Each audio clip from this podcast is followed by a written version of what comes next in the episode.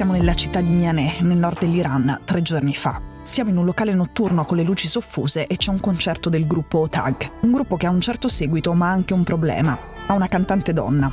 E in Iran le donne non possono cantare da soliste, non possono esibirsi in pubblico o incidere dischi. Possono soltanto accompagnare con dei coretti il canto di un maschio. Lei, la voce che sentite, è di Niusha Ghorbani, ha i capelli folti, piastrati e lunghissimi, un cappello a falde larghe e una giacca nera che sbrilluccica. Quando scende dal palco si trova di fronte a un gruppo di agenti dell'intelligence in borghese che la portano in caserma.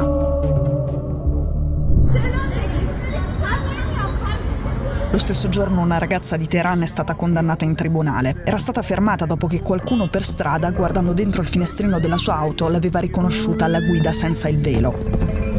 Il diciassette luglio un giudice della capitale ha scelto di infliggerle questa punizione. Per il crimine di essere andata in giro con i capelli liberi, ora è costretta ad andare a lavorare in un obitorio e maneggiare cadaveri.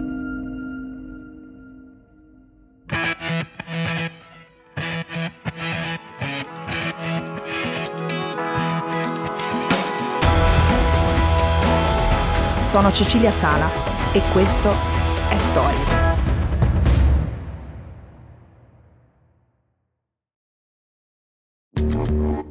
Non è davvero chiaro se la polizia religiosa, la Gasht-e Ershad, sia tornata per le strade delle città iraniane dopo che era stata fatta sparire a settembre del duemilaventidue, quando Mahsa Amini è morta in ospedale dopo essere stata fermata dalla polizia religiosa in una stazione della metro di Teheran. Il sedici luglio Saed Montazer Al Mahdi, il portavoce della polizia iraniana, ha detto: «Da oggi le pattuglie di polizia allerteranno le donne che indossano abiti immorali e, se insistono nel farlo, le assicureranno alla giustizia».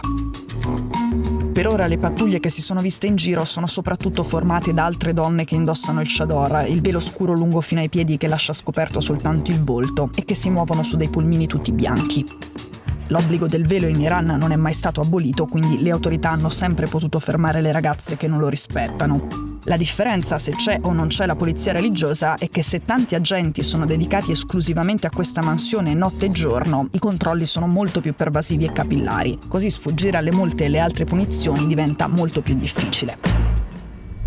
L'annuncio del sedici luglio è l'ultimo di una lunga serie ed è il sintomo di una disperazione. Le forze di sicurezza e la magistratura degli Ayatollah sono riusciti a fermare le proteste, questo tra repressione in piazza e condanne a morte esemplari, ma non riescono a far tornare le cose come prima. Non riescono a convincere le centinaia di migliaia di donne che non indossano più l'hijab a rimetterselo in testa. Ho molte amiche sia reali sia virtuali, cioè che conosco soltanto via social, in Iran, e continuo a vedere centinaia di post in cui sono dappertutto, in casa, in metro, ai concerti, in piazza, al mare, al bazar, senza velo. Una di loro, che ha un certo seguito su Twitter, si chiama Leila Ziafar, ha fotografato il suo riflesso nello specchio dentro una fermata della metropolitana. Ovviamente lei nella foto è senza velo e la foto in metro è una citazione del caso Mahsa Amini. Nel suo caso gli agenti sono andati a prenderla e hanno filmato tutto. La scelta di pubblicare il video dell'arresto e il momento dell'umiliazione in cui lei è costretta a eseguire l'ordine da brava bambina e mettersi un foulard è un messaggio per l'opinione pubblica.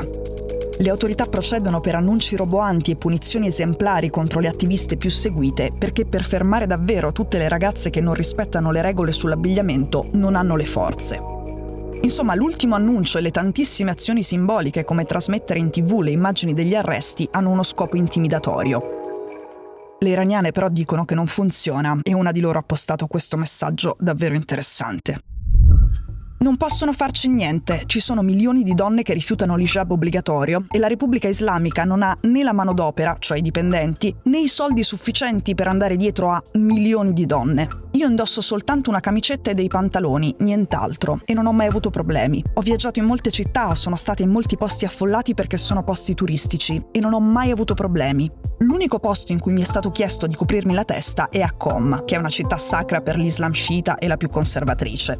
Ma anche lì il centro commerciale è stato chiuso due volte nelle ultime settimane perché le clienti donne non indossavano il velo. Io, quando sono arrivati i guardiani, mi sono coperta la testa con un sacchetto per qualche secondo e me lo sono tolto appena i guardiani se ne sono andati. Intorno a me nessuna indossava l'hijab. Tutte ci siamo semplicemente messe qualcosa in testa per un attimo e ce lo siamo tolti un attimo dopo. È stato anche divertente.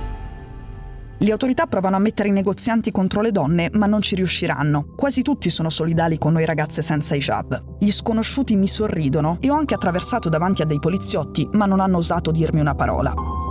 Certo, in tivù si vedono i video di aeroporti o stazioni in cui vengono rifiutati servizi alle donne non velate, ma abbiamo la sensazione che la Repubblica Islamica lo stia facendo principalmente per i suoi sostenitori militanti, per dire loro «Guarda, non ci siamo arresi, stiamo reagendo». È propaganda. In realtà lo sanno che siamo troppe e quando andiamo in metro, a fare la spesa o beviamo un caffè nei bar, non osano molestarci. Almeno finora. La cantante Niusha Ghorbani è stata rilasciata. Arrestarla al concerto aveva soprattutto lo scopo di sfruttare la sua popolarità per mandare un messaggio. Intanto le ragazze iraniane ci ricordano che di un movimento di protesta che ha sopportato sacrifici immensi non è andato tutto perso. Che l'Iran ha cambiato volto, almeno finora. Riconoscere i successi, anche se sono parziali, serve a proteggerli. Questo nel caso dagli arresti soprattutto simbolici si passasse, di nuovo, a quelli di massa.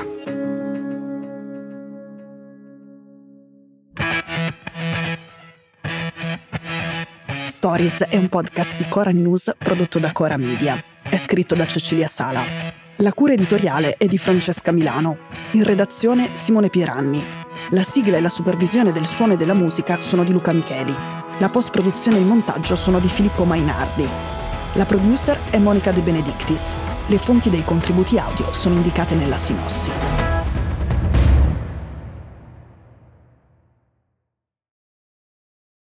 Questo episodio è stato prodotto e sviluppato insieme a Spotify Studios.